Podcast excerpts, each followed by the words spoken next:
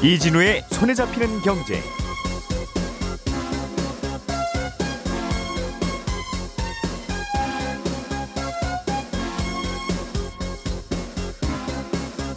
안녕하십니까 이진우입니다. 정부가 우리나라 내년 예산을 어디에 얼마나 쓸지 그 밑그림을 발표했습니다. 정부 지출을 최대한 어, 줄이기로 했는데 긴축 재정을 강조하면서도 출산율을 높이기 위한 지출은 올해보다 25%가량 늘렸습니다. 그만큼 인구 절벽 문제는 심각하다고 보고 있는 겁니다. 오늘부터 카카오뱅크에서는 무주택자만 주택담보대출을 받을 수 있습니다. 카카오뱅크가 정책을 바꾼 건데 이걸 두고 일각에서는 가계대출 증가세를 줄이려는 정부의 압박에 카카오뱅크가 꼬리를 내린 게 아니냐는 해석도 함께 하고 있습니다. 유럽의 최대 경제 강국인 독일 경제가 요즘 침체의 늪에 빠져 있습니다. 단순한 불황 수준이 아니라 독일 경제의 성장을 주도했던 제조업, 수출 강국 발전 전략에 문제가 생긴 게 아니냐는 진단이 나오고 있습니다. 오늘은 이 세 가지 뉴스를 자세하게 정리해 보겠습니다. 8월 30일 수요일 손에 잡히는 경제 바로 시작합니다. 우리가 알던 사실 그 너머를 날카롭게 들여다봅니다. 평일 아침 7시 5분 김종배의 시선 집중.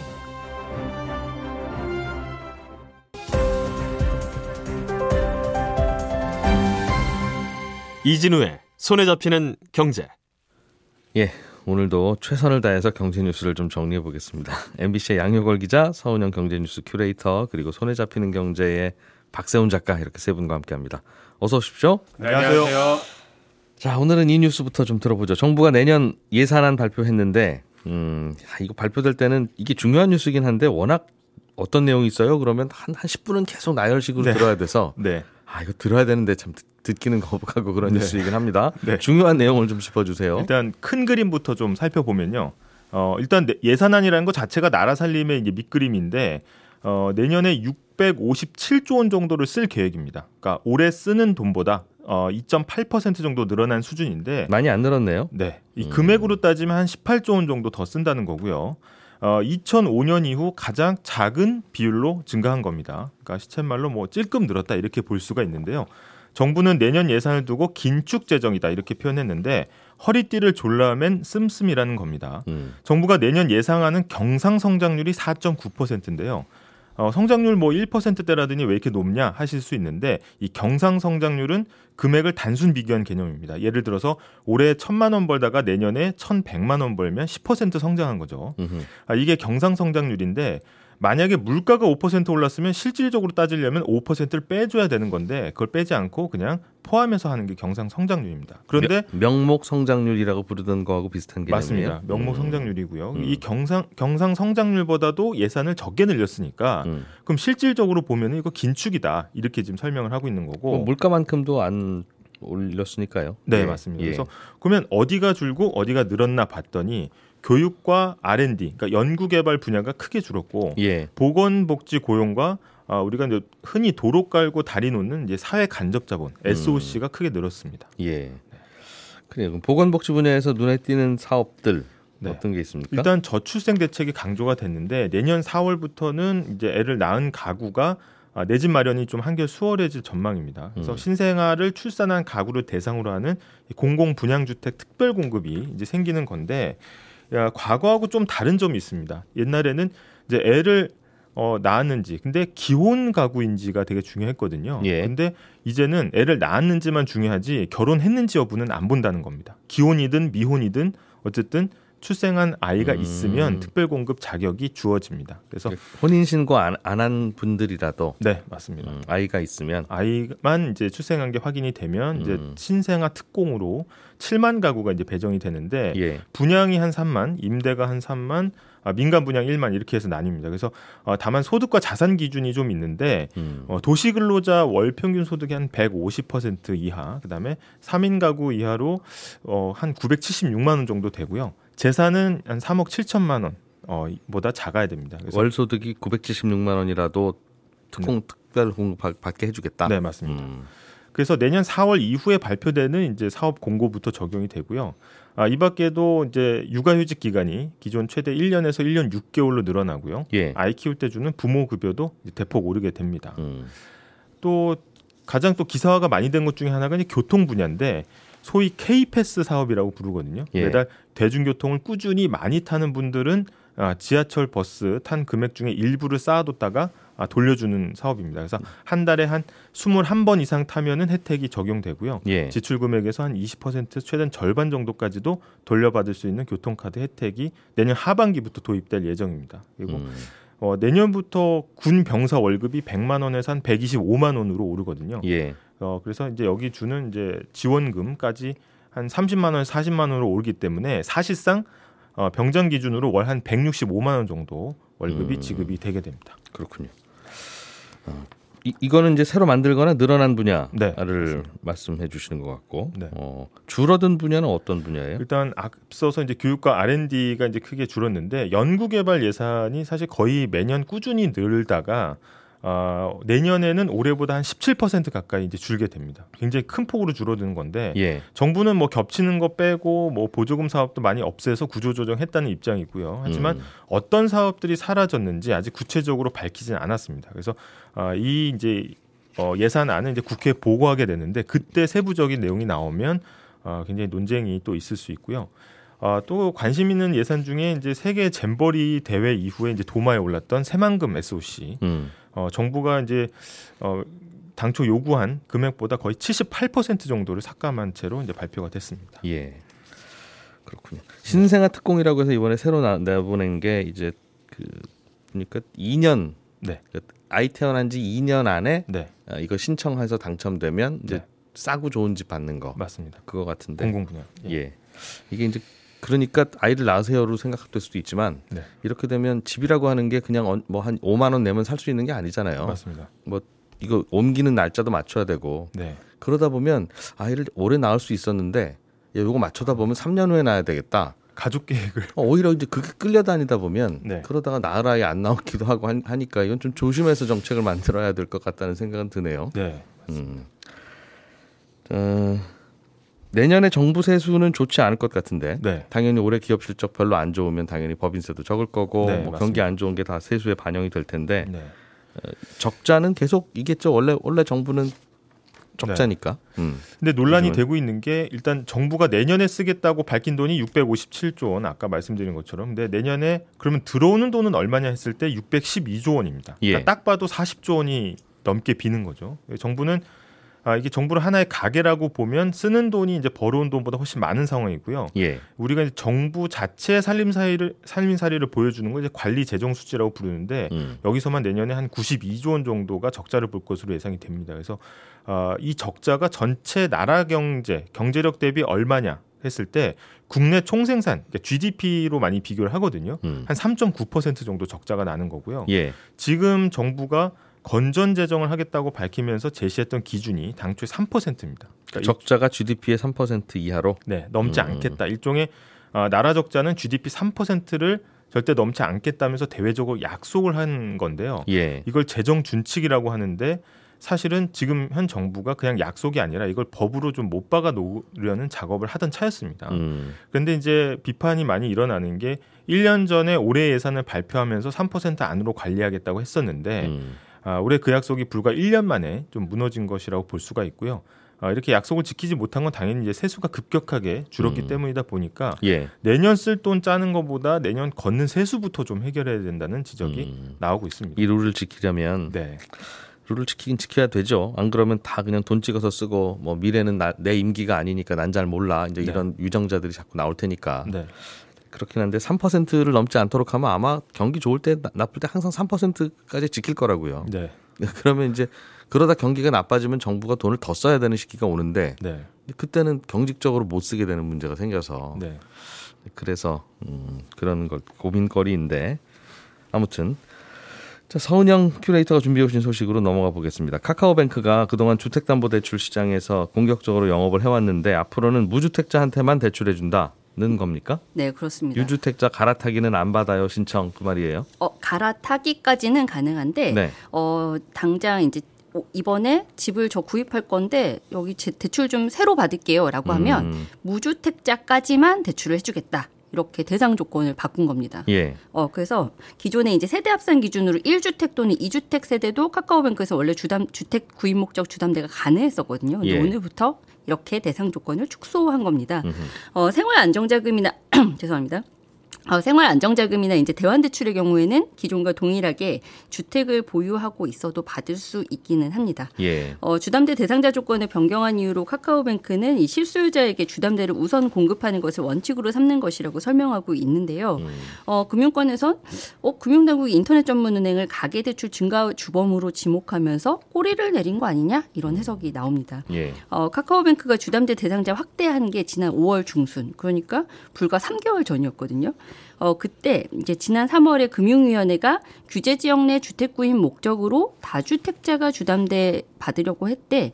이때 금융권에서도 대출해 줄 수 있습니다. 이렇게 음. 허용을 해 줬어요. 예. 여기에 발맞춰서 이제 카카오뱅크도 주담대 대상을 2주택자까지 넓힌 거였는데 예. 3개월 만에 다시 대상자를 축소한 겁니다. 음. 요즘 가계 부채가 좀 늘고 있다고 하더군요. 어, 그렇습니다. 사, 사는 분들도 좀 있는 것 같고. 이게 인터넷 은행 때문이라고 본 거예요.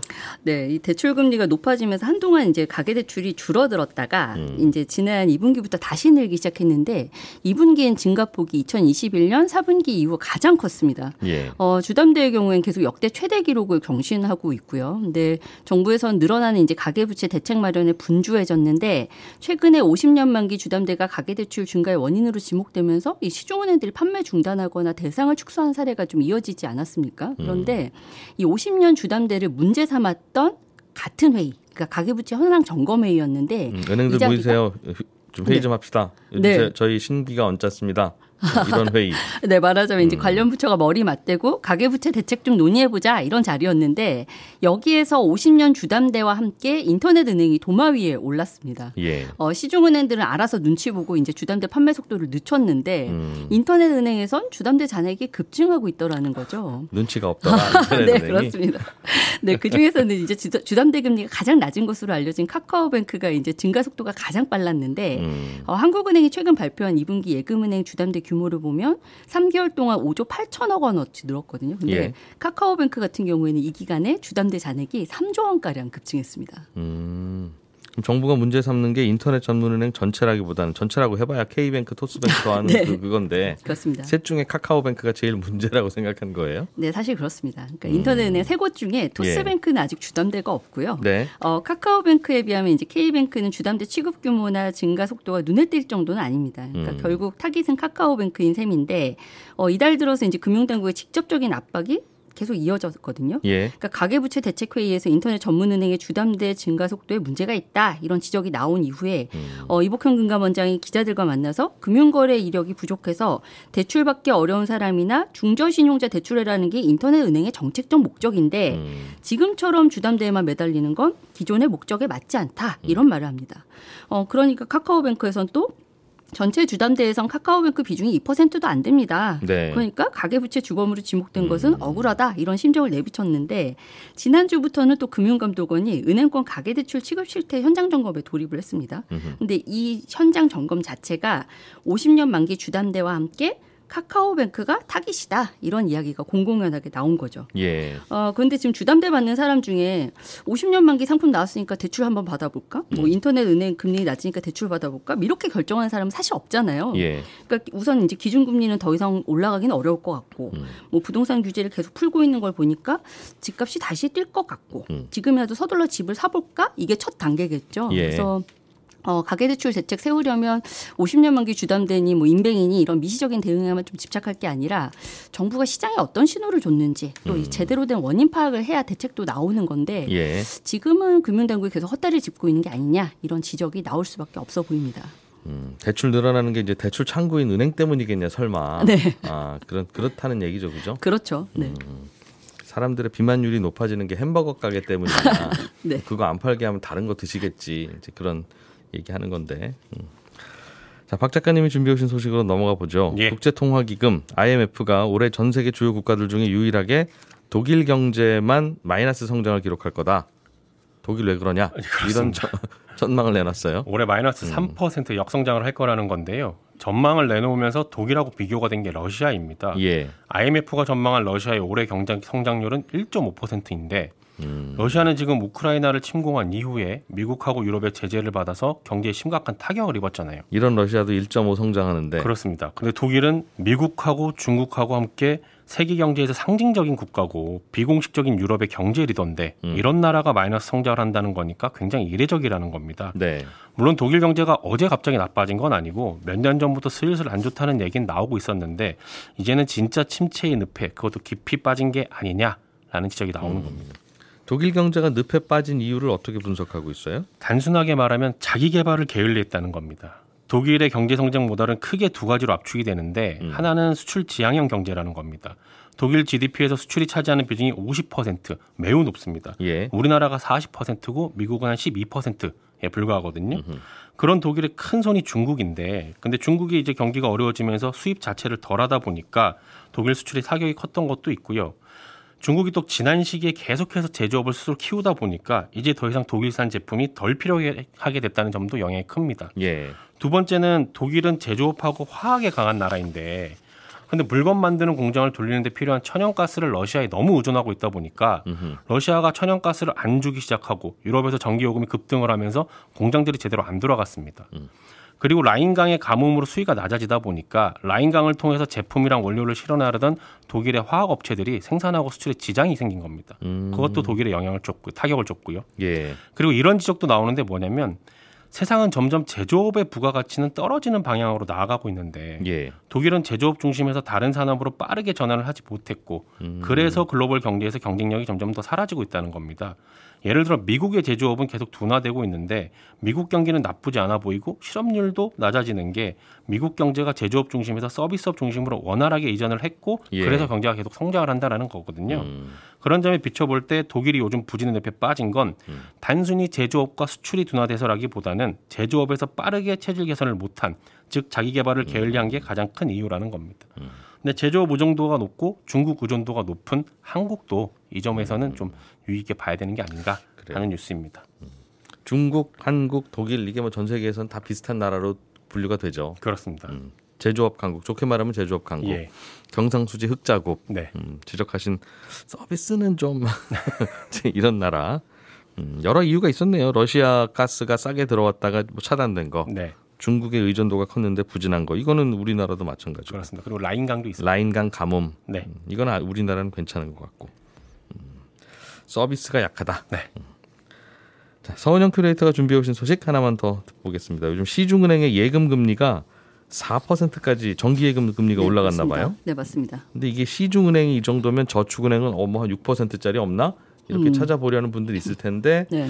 저축은행은 뭐 별로네.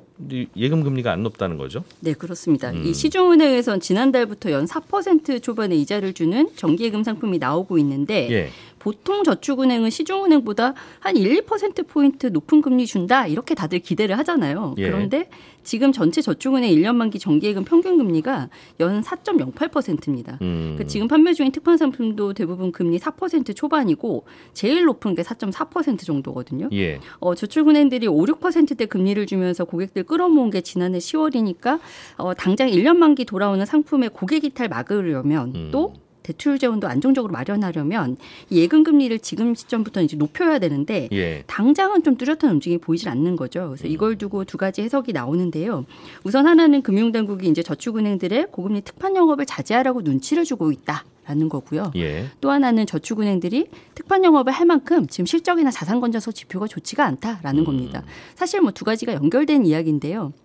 어, 올 상반기에 이제 저축은행들이 단기 순이익 기준으로 천억 원 가까운 적자를 봤거든요. 예. 근데 지난해 상반기에 9천억 원 가까운 흑자를 냈었는데 1년 사이에 이 단기 순이익 1조 원 정도가 줄어든 겁니다. 음. 어, 저축은행들 이제 예적금 팔아서 대출 재원을 마련해야 하는데요. 예. 이 고금리 국면에서 시중은행들과 이제 경쟁을 벌여야 되다 보니까 예금 금리는 과도하게 높여놨고 음. 그런데 대출 금리를 높이려다 보니까 높이려고 보니까 이 정부의 금리 인하 압박으로 높일 수가 없는 상황이었던 거예요. 어디 대출 받 해줄 만한 곳 들이 안 줄었다 그 말인가 네, 보네요. 아, 네, 대출 해줄 만한 것도 줄었지만 음. 동시에 정부에서도 금리 너무 과도하게 높이지 마라. 음. 이제 과도하게 이 대출자들에게 어, 부담을 주지 마라라고 압박을 했기 때문에 예. 이 금리를 높일 수가 없었다는 겁니다. 그래서 이제 이 이익이 크게 줄어든 건데요. 네. 어, 금융당국으로선 저축은행 부실 가능성 때문에 영업 경쟁보다는 지금 건전성 관리가 더 중요하다. 그러니까 지금 특판 영업할 때 아니다라고 계속 강조를 하고 있어요. 그래서 건전성 관리는 음. 마진 많이 붙이고 대출을 해줘야 건전성이 또 높아지는 건데. 네, 그렇습니다. 그러니까 사실 이러지도 저러지도 못하는 상황이라는 거죠. 그래서 이 하반기에 이제 그나마 이제 좀 영업 개선을 하면 하려면 예. 수익이라도 좀 더 돈이라도 좀 더 벌려면 저축은행들로선 조달 비용을 높이지 않고 이 대출 지원을 마련할 방법이 지금 당장 없는데 그러게요. 그럼 대출 음. 금리는 못 올리고 음. 그렇다고 예금 금리도 올릴 수 있는 것도 아니고 지금은 상황이 굉장히 막막한. 상황이라는 거죠.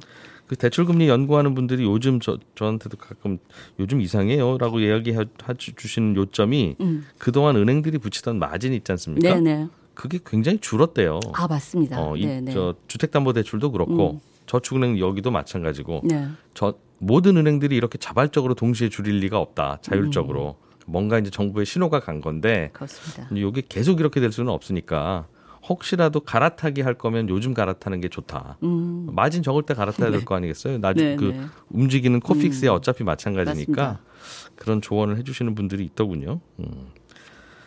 자, 박 작가님이 준비해 오신 소식으로 하나 더 보겠습니다. 우리나라 산업분들 중에 가장 전망이 어두운 곳 꼽으라면 신용카드사. 네. 이제 있을 거 다 있으니까 신용카드 새로 발급하는 분들 그렇습니다. 많지 않고 그러니까 그렇다는 건데 상반기 실적이 별로 안 좋았나 봐요. 예, 카드사들의 지난 상반기 수익이 작년 상반기 대비 12% 정도 준 걸로 나왔는데요. 감소. 예. 그렇습니다. 가맹점한테 받는 수수료는 계속 내려가고 있고 반면에 자금 조달하는 비용은 고금리 때문에 계속 올라가고 있다 보니까 음. 계속해서 지금 수익이 나빠지고 있거든요. 이게 또 고금리가 이어지다 보니까 카드사에서 돈 빌려간 사람들이 돈을 잘 못 갚고 있어서 연체율이 빠르게 늘고 있습니다. 그러면 카드사들은 연체에 대비해서 미리미리 쌓아둬야 되는 돈들이 있거든요. 그런 부담도 커지고 있고요.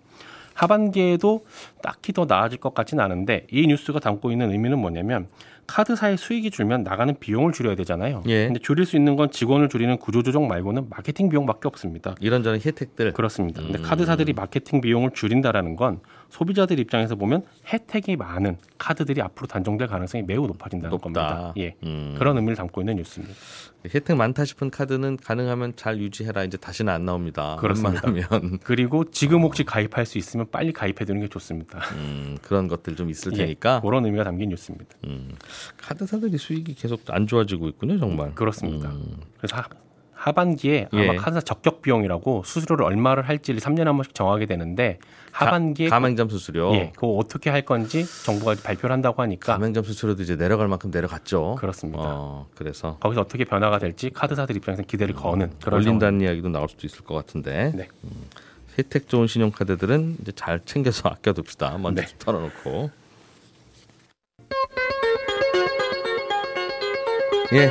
저희는 내일 아침 8시 30분에 다시 또 경제 뉴스 한도다리 들고 돌아오겠습니다. 들어주신 여러분 고맙습니다.